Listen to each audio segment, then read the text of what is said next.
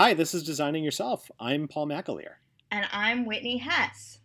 And as usual, Paul and I have already been talking about the topic that we want to talk about today. Um, we get to a point in our conversation where we're noodling on what we're going to talk about, and then we start talking about it, and they're like, damn it, why haven't we been recording this? yeah, we don't know. You know, the jumping off point is always a hard thing, right? Because we start talking about various things, and then Whitney, usually it's Whitney who just says, yeah, we should start recording. because everything's so good. So, what we have been talking about already today, and what we want to keep talking about, is the topic of striving. Now, for me, this is something that I have been turning over my mind for a very long time. In fact, ironically enough, I have been striving to not strive for a very long time.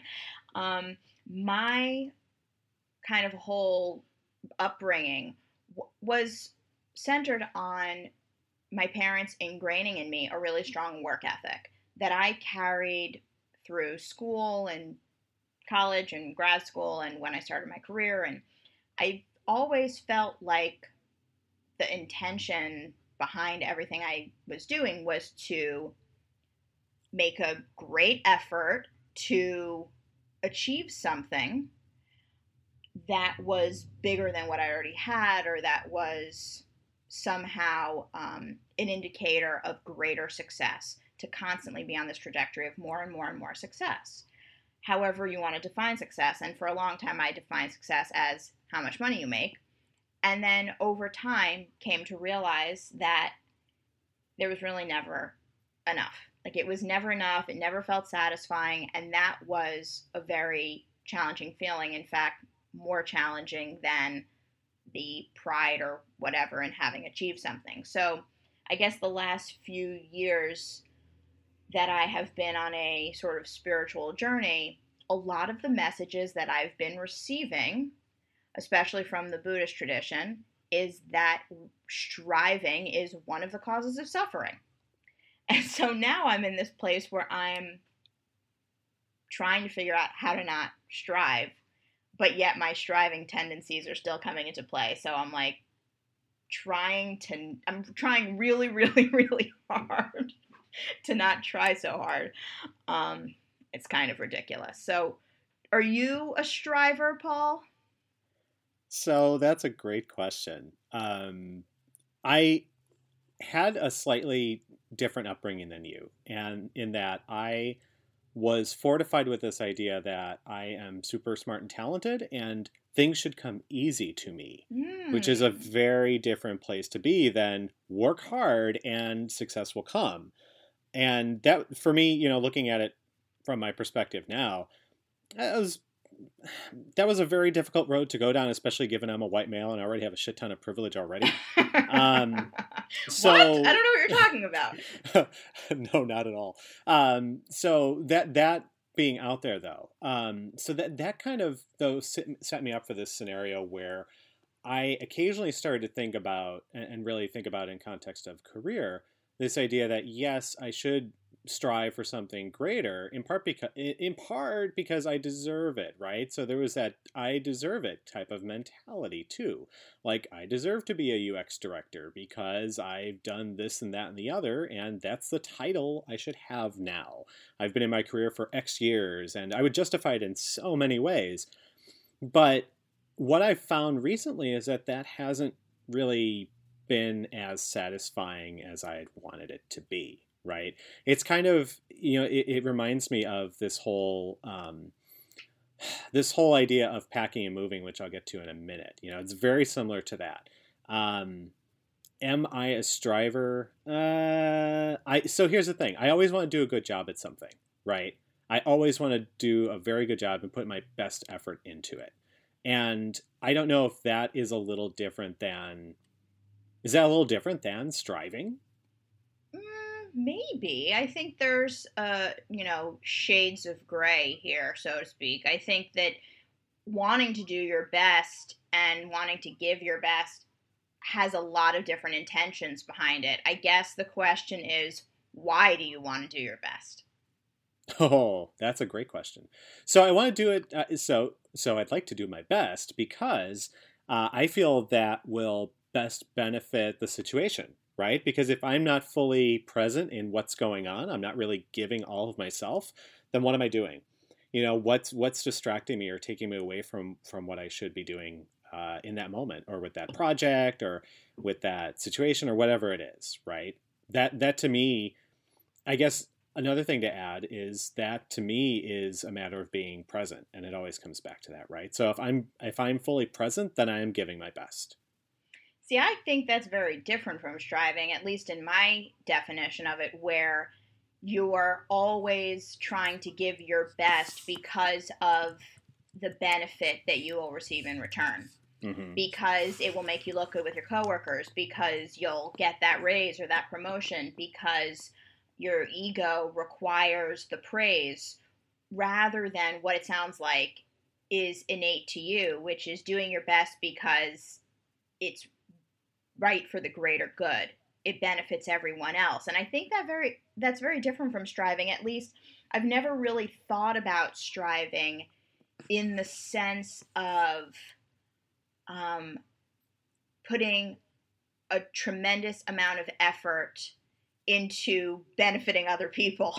I don't know if I'd call that striving as much, and maybe therefore there is some kind of egocentric aspect of the striving, at least as I relate to it.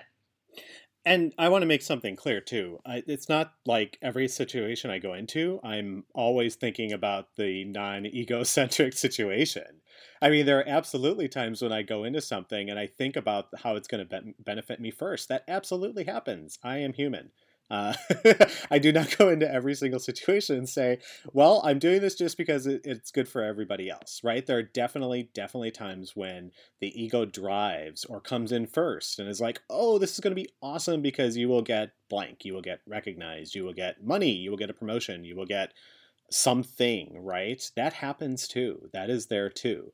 I think the hard part for me is, is, as it always is for me, is being in the gray area right? Where sometimes, yes, my ego will want to drive these things and does. And then there are other times when my ego does not want to drive, or rather, or rather, my sense of self ends up being so very strong that I'm able to access that first in lieu of accessing my ego first, which is really easy to tap into. My ego's super easy to tap into. But what you're describing, I'm sure, has taken quite a bit of practice in order to cultivate. I don't think that that's something that many of us have a choice in. It's like there's the ego in full force, rearing its ugly head, totally taking over the situation. And rarely do we have the presence of mind. And I'm speaking for myself, so I don't want to speak for anybody else mm-hmm. out there. rarely do I have the presence of mind to say, oh, look at that my ego's out of control. I have a choice in this matter. Let me act in a certain way. That's something that I would love to have more of, and it's something that I've worked very hard to try to cultivate.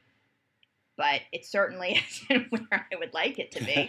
um, thus, the strive, the striving for the non-striving comes in again, and, and I think honestly, even when you have practiced a lot, as you said, we're human. So those things do pop up and maybe there are certain triggers when the ego is in, you know, more command than others. Do you find that to be the case? I, I think so. I mean, one of the things that I come back to is this example of like uh, uh the example of writing a book, right? So I had put out and really entertained this idea of writing a book probably only last year. And I've started some work on it, and it's it's it's tough for me to say that because there's a part of me that wants to be very uh, non-committal to it in the event that it doesn't happen. But then my ego is also totally present as like, yes, I'm writing this book for me because this is something I want to do, and it's going to get me you know, I, I actually don't know what it's going to get me. Fame, maybe. Notoriety, maybe. Respect, um, possibly. But there's also the part of me that's very interested in knowing what the audience looks like and who they are and what they need, and saying, oh, I need to deliver on what they want and need in order to write something that's really good. So it really, you know, it, it it's kind of a hard place to be. And I think it really does matter, you know, it does vary, excuse me, on a day to day basis. There are days when I wake up and I'm like, hell yeah, my ego's going to drive all day today, and I'm going to do everything for me, me, me, me, and it's great. And uh, my ego loves it. But then there are other days when it's totally not in that direction at all. And that varies even within those days too. And what it what it's really come down to for me is is just having first of all just having the awareness that it's not me making those choices. It's me, my ego, right? Yes, it's a part of me. Absolutely. It's multiple parts of me, maybe, but it's not myself just saying, you know, yes, this is going to be the way it goes. It is a part of me. And if I acknowledge that, then that's kind of the first step, right? It's knowing, okay, cool, now I can make an informed decision about it, or at least, you know, go with it if I want to, or or steer away from it if I want to do that as well. And not just kind of give in all the time to the ego. Absolutely. And yet at the same time, when I hear you say that you underneath it all really want what you offer to the audience to be driven by what they need. I don't know if it's your personality to do this, but the way that I hear it is there's a striving in that too. Like, I really want to deliver on what they need. I'm going to be fiercely determined to figure out who my audience is, what their problems are, and how I can solve for them. And I'm going to make sure that I communicate that as clearly as possible. And I'm going to organize the book in a way that's the easiest for them to absorb and it's going to have the right flow and and there's um, just a lot of wanting in that there's a lot of um, i don't really know what the right word is but but a lot of hope a lot of um, needing it to be right needing it to work out well needing it to be successful and i have the type of personality where I often don't do things in the first place unless I'm sure I can be successful at them. Mm. I have a mm. really hard time doing stuff that I have no I have like total um lack of confidence that it will succeed or that I have no need for it to succeed or not. And so mm. there's like a grasping and I guess I I guess I associate that word grasping with striving. It's an attachment, it's like a holding on where I am going to do this and I'm holding on so desperately that I need it to be successful. Um, I need it to work. I need it to land with other people. I need other people to appreciate it. I need it to um, be talked about or to be shared or whatever those outcomes are, whatever those measures of success are there is for me such a strong grasping in having it work out the way I want it to or the way I envisioned it would. And that's very tied into the striving for me because it's an attachment to how things are going to work out. It's an attachment to a future state. And I often find that when I let go of that, when I just allow it to be whatever it's going to be, when I'm not trying to have something or acquire something that I don't already have, but I'm just expressing myself, I find that most of the time, if not all of the time, the final result is far beyond what I ever could have anticipated, whatever I whatever I could have imagined, and that maybe the forcefulness around making it into this future state that I imagine can turn it into that future state, I have a good success rate. But maybe it could have been so much more. It could have been so much more meaningful. And I would have enjoyed the process of creating it so much more because I would have been focused on the moment when I was creating it rather than hopelessly focusing on what would come of it in the future. And I think that gets back to your comment on presence. Um, I actually have a a Eckhart Tolle calendar at home.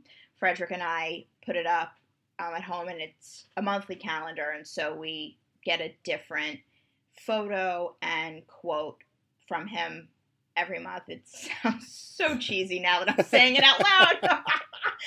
um, but we're big, big fans of Eckhart Tolle. Sure the power of now really started us on a big journey a few years ago. And so, anyway. We, yeah, yeah, same here. Not bought, a few years ago, though. I'm still reading it. we we bought an Eckhart Tolle calendar, and um, last month's quote, and I'm going to get it wrong, despite the fact that I looked at it for 31 days in a row, is something to the effect of, um, "Do not focus on the fruits of your labor. Focus simply on the act of doing, and mm-hmm. the fruit will come of its own accord. Mm. And I associate striving with that. Striving is a pre, um, what's the word? An obsession almost. A, a preoccupation was the word I was thinking of with what will come of the act, what the results will be, how it's going to impact people, what I'm going to get out of it, how it's going to be accepted into the universe, rather than focusing on the act itself. And so I'm wondering, in the case of your book, because you care so much about presence and cultivating presence is a big part of your life, how are you keeping yourself focused on the work that you have to do today and just being there with the work rather than allowing your mind go off into what's going to come of it. Or are you? So the short answer is sometimes i don't do the work because it's so scary. Mm. um, so that's part one and that's an admission. Um, the other is the other part of it though is the old getting things done saw right? So if people you know have have uh, heard my talk or you know read anything I've written within the past probably year or two, I, have talked about the old getting things done method by David Allen, and it was even on the podcast probably about umpteen times. I know with Gina Trapani it was, um, but the whole idea with that is is just breaking something down into smaller chunks, right? So it's it's a matter of you know. Um, I don't necessarily have a project for write a book, but I might have a multi, you know, a project which is kind of just a couple steps in a row of, you know, write a first draft outline of your book. And what does that look like? Well, first of all, it's, you know, go into Google Docs and write down a paragraph. And I give myself just a, ton of leeway with that, right? Because right now I'm not under any time pressure. I don't have a I don't have a publisher. I I'll probably publish it myself. I don't even know. That's not something I've thought about yet, right? But it's a matter of understanding, you know, what what is next in that process and even a small small seeming thing can get me progress towards that. Because now I know that I've started to do some initial research on audiences and I've written an outline and I've written kind of the description of the book. And like those are things that I've actually completed. And frankly, I feel pretty good about that versus just kind of wishing, wow, I wish I could write a book. You know, so for me, it, it's being able to do something in a small chunk because those things add up significantly over time. Um, so one one other thing though, I have to I have to go back to this Eckhart Tolle calendar. Why would that not be just a single sheet of paper that says now on it? Come on. Come on. I'm sorry. I, I, couldn't I could not resist. I'm well, sorry. have you seen Thich Nhat Hanh's watch? No, but I, I, I bet it's really good. Thich Nhat Hanh's watch where every hand on the watch says now. That's great. Yeah. Uh, nice. No, you know, it, it is ironic, I suppose, to have an Eckhart Tolle calendar where you're actually counting down the days or watching the days go by, and his whole notion is that's really just a human construct, and the only time that exists is right now. There is no such thing as the past, there is no such thing as the future, no longer exists. It's just right now. Mm-hmm. Um, but isn't it interesting how something that supposedly doesn't exist um, occupies so much of our waking and oh, dreaming thought. Yes. oh goodness! And you know, one of the things that you mentioned too, another uh, another parallel I can draw is to writing. I'm sure you can too, because when it comes to writing, you know, there's the idea of putting something out there and having an audience. And I'm not even thinking in terms of a book here, but a blog post or a talk or what have you. But you just kind of you kind of get into it and there's that whole idea of you know this is what it's going to be when it's done and then you do your first edit and it's crap and you're just well sometimes my first edits are really good, but but usually it's not that good. Um, and and then it's a matter of that disconnect between something you put out there or are starting to put out there, and you're like, wow, this is not what I expected it to be. Or you start writing on a topic, and then something else comes up altogether, and you find that is the richer and more interesting thing to you, and you're like, oh, I can write for you know an hour on this instead, and that's really fascinating, and that that is what is uh, basically something that can come our way if we're more open to what we're doing in that moment. You know, it's that that ballyhooed and and overused word like being you know being a crafts person or something like that, right? Where you're just putting a lot of effort and and attention and care into what you're doing in that moment, um, and in the in the service of making something bigger, right? And sure, you know, I would imagine that if you're a carpenter and you want to build a bookshelf, it might be weird to build a sofa instead, if that's what the plan is, right? But like if that is your plan to build a bookshelf and and etc then a sofa comes out. Well that might be a little strange but but then you made a sofa. Um, but there's still that experience of going through that process and that journey and it's very different than you know taking an order and selling it. And I, I i kid just a little bit but i think part of it though is really just this notion of once you're in something you you can get into a zone of flow and working on it and be open to what could happen next and be inspired by just what's happening now versus the plan of I'm going to have, you know, a 10 slide PowerPoint deck to present on Friday, you know, or what have you. What if it ends up being 12 slides? Is that going to be the end of the world? Probably not.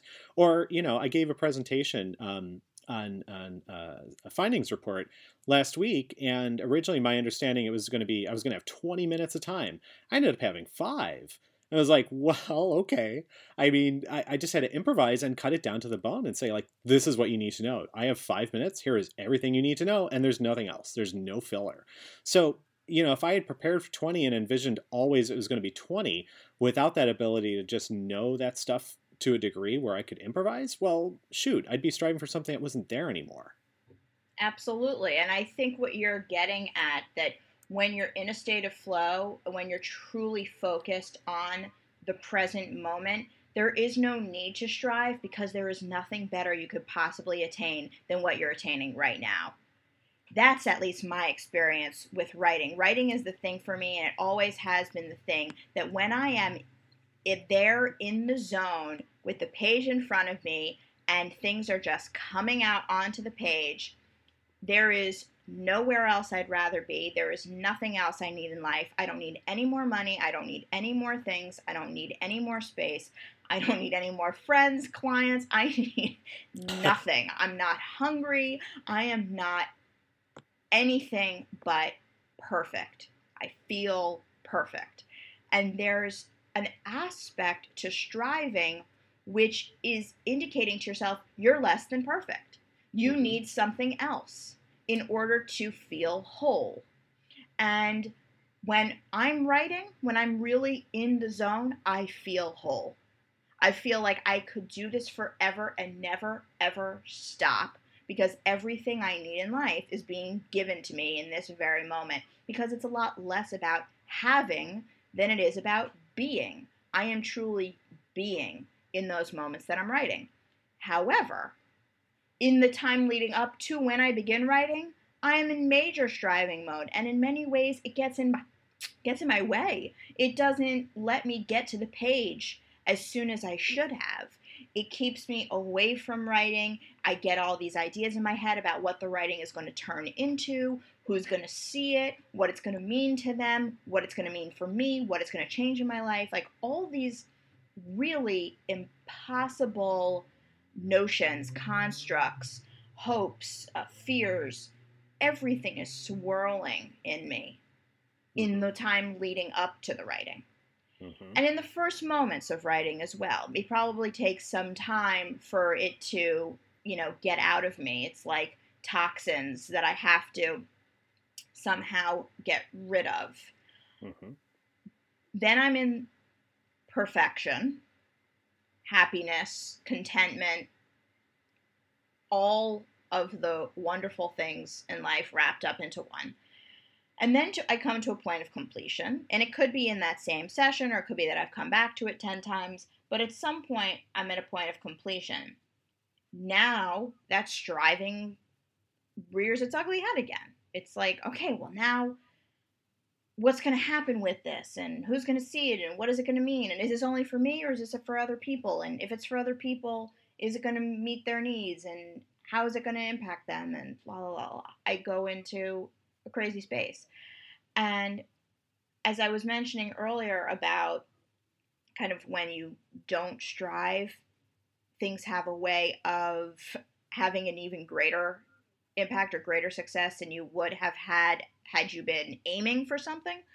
Um, with my writing, when I publish something with the hope of it having a particular outcome, like I want this to really make people think, I want to start a conversation, I want to challenge something that someone else is talking about, I want to really agitate people, like whatever it is that my, you know, my intention is or my aim at the point of publishing it, almost 100% of the time, the post falls totally flat. Like, no one cares, no one reads it, it means nothing to no one.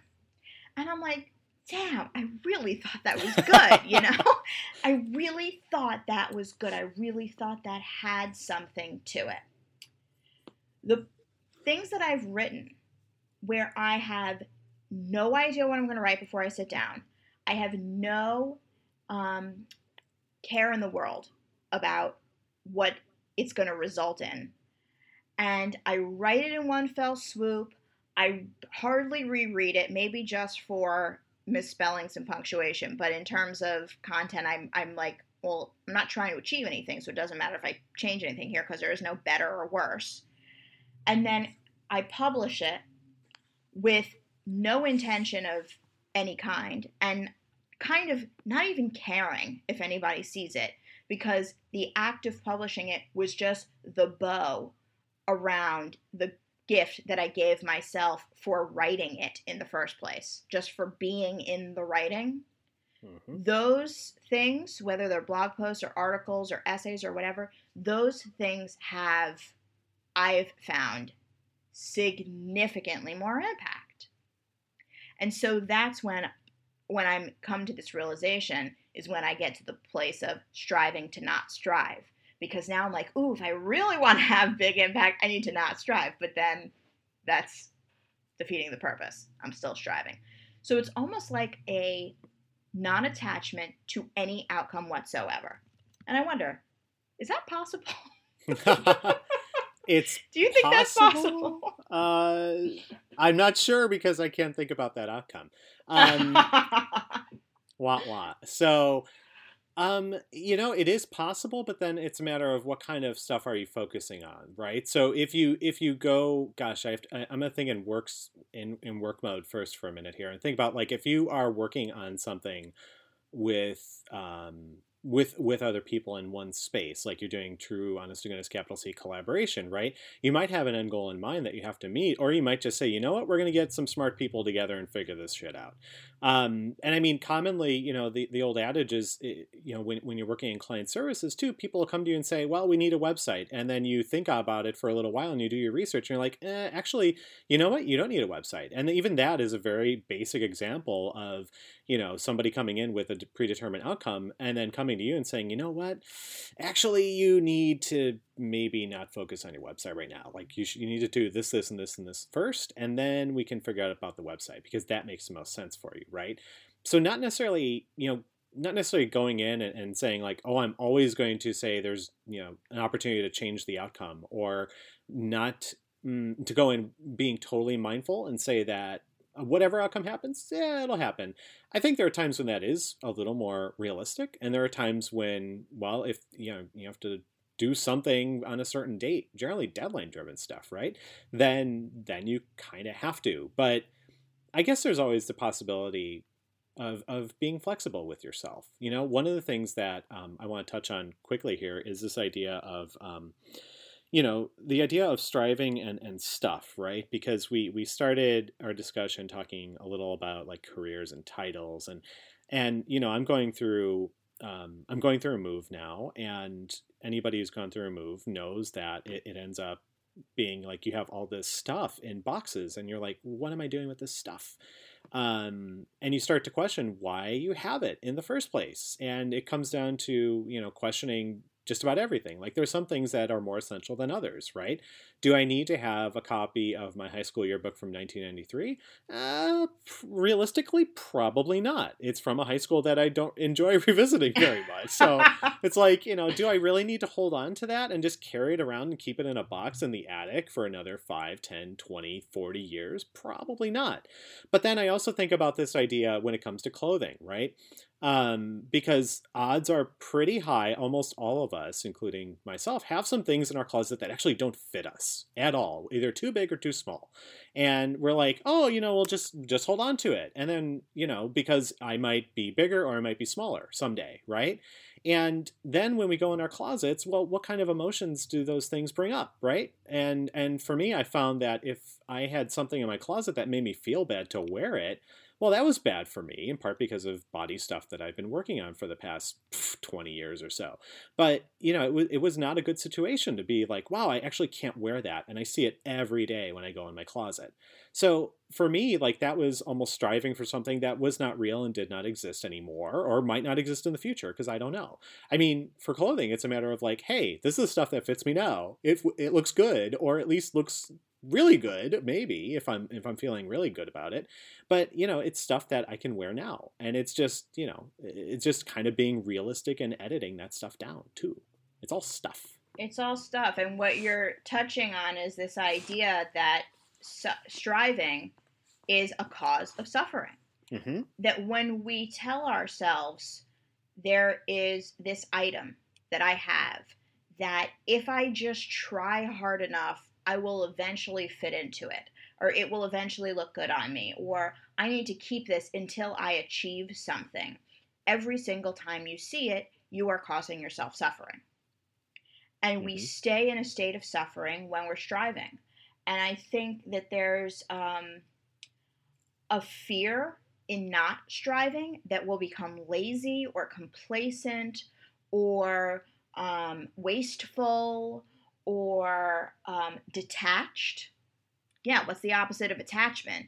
Detached. Sure. And in our society, that's unacceptable. It's unacceptable to be aloof and to be, um, you know, non contributing. That's the message that we get. And I think there is a deep seated fear that if we just stop trying, that we will simply cease to exist. Like, just throw out the clothes that don't fit, Stop trying to get into the, those clothes because it's just causing you more suffering and you're not really ever going to achieve it anyway. Throw it out. And if you happen to get to a different weight, good for you. You can go out and buy new clothes. You're not going to want that old thing anyway because it will forever represent a time when you couldn't fit into it. Mm-hmm.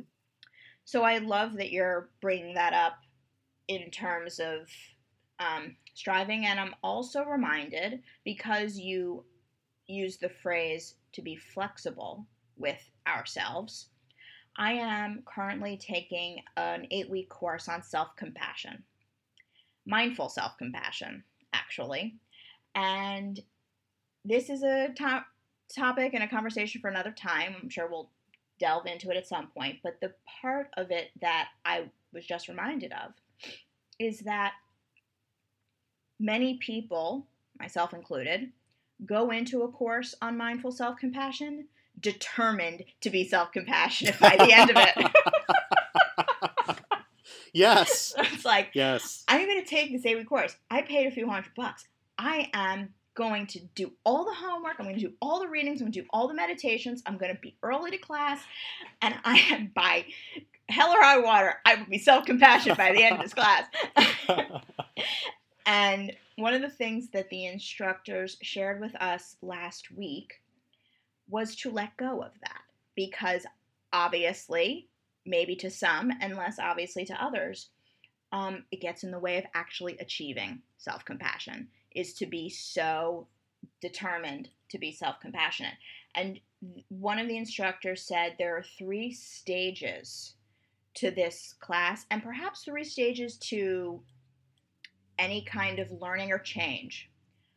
The first is striving, where we have an intention of why we got ourselves there in the first place. What did we want to learn? What do we want to change in our lives? How do we want things to be different? The second stage is disillusionment. Hmm. When we've been grasping at something and not getting the outcomes that we expected, we then just say, well, this is obviously not going to work. This is stupid. This is just woo woo. Whoever said this was going to work was wrong. They were lying to me, false advertising. I'm not capable of this. All the different things that we tell ourselves that are indicators of total disillusionment. But then there's a third stage, and they actually said around this time, because we're halfway through the course, they're like, we want to see that you're experiencing disillusionment. Why? Mm. Because it means that you're past the striving stage. So that's a good sign. So notice in yourself the disillusionment and keep going forward. Keep practicing every day because that's a good sign. Because what comes after disillusionment is stage three true acceptance. And I love that. And it gives me chills right now, even thinking about it, that once you give up striving, there's a grieving period, essentially, of the not making an effort anymore and not being, you know, trying to exert our control over the outcome. And there's a real loss, a sense mm-hmm. of loss. And I associate that with the disillusionment. But once we go through that loss and we allow ourselves to process it, on the other side, just like on the other side of the grieving process, is acceptance. And things just are the way they are. There's no need to try to make them any different. There's no there's no stake in anything being different. It just this is who I am. This is who you are. This is the world as it is. This is my life as it is. And there's something so freeing about that. And I see that as kind of the opposite of suffering. It's just a matter of practicing presence every day, as you put it, so that you can allow yourself to go through that stages. But that that for me is something that I find to be a real challenge and is still something that I need to practice every day and will very likely be something I'll have to practice for the rest of my life.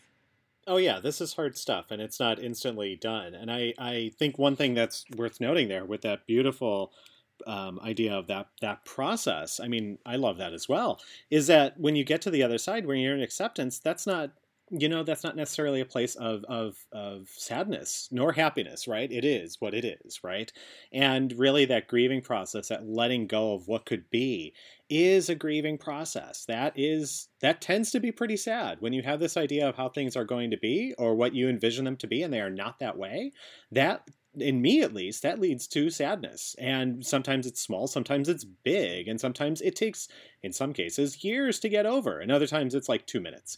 But on the other side of it, it really is a matter of okay, this is what is actually the reality that I'm in at this moment. And this is the situation, and how can I apply myself right now to what's going on? uh, versus you know pretending and not pretending that's that's a little harsh, but hanging on to this idea of something that is not going to be. Love it.